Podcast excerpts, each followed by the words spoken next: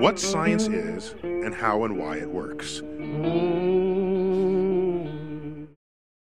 Адерол – это торговое название смеси солей амфетамина, созданной для лечения синдрома дефицита внимания и гиперактивности, или СДВГ. С 2007 года количество выданных в США рецептов удвоилось, помимо этого многие принимают препараты без назначения врача. Примерно 30% студентов доводилось использовать адерол для учебы. Но как именно он влияет на мозг? Адерол — это комбинация солей амфетамина, и это делает его, совершенно верно, близким родственником метамфетамина, также известного как мет. Препарат начинает действовать на мозг в течение часа с момента приема. Адерол влияет на рецепторы центральной нервной системы, усиливая эффект серотонина и дофамина. Генетические исследования пациентов с СДВГ показали, что у них может быть нарушена выработка дофамина. Предположительно, именно из-за этого мозг все время ищет новые стимулы, и людям с СДВГ сложно сконцентрироваться на чем-то одном. Дофамин и серотонин, вырабатываемые под действием адерола, компенсируют этот дефицит, помогая сфокусировать внимание и сосредоточиться. Также адерол провоцирует выброс норадреналина, который активизирует симпатическую нервную систему, вызывая реакцию «бей или беги».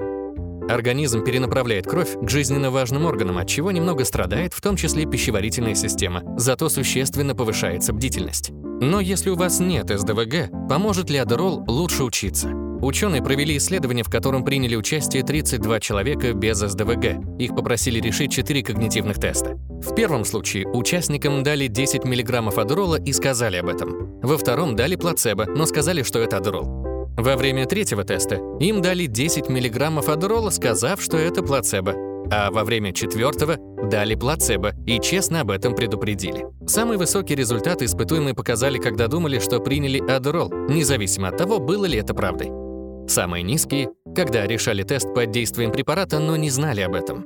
Некоторые исследования отмечают, что адерол помогает с продуктивностью при монотонном заучивании, но почти бесполезен, если нужно решать когнитивные задачи или разбираться в теме, как при подготовке к экзаменам. Ощущаемый положительный эффект может быть связан с тем, что препарат не слабо бодрит, что позволяет учиться всю ночь напролет. Что неудивительно, как мы уже сказали, по химической структуре он похож на метамфетамин. В академических кругах польза адерола остается предметом дискуссии, но пагубные последствия от злоупотребления очевидны. Из-за постоянного высвобождения серотонина и дофамина со временем мозг перестает вырабатывать их естественным путем. Чтобы достичь того же эффекта, приходится принимать все большую дозу, что вызывает зависимость. Потребители со стажем не могли в полной мере испытать чувство удовольствия без стимуляторов еще какое-то время даже после отказа от адерола. Масштабы проблемы растут. Миллениалов даже называют поколением адерола.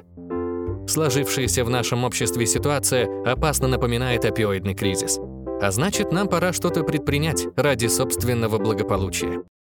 Переведено и озвучено студией Верт Дайдер.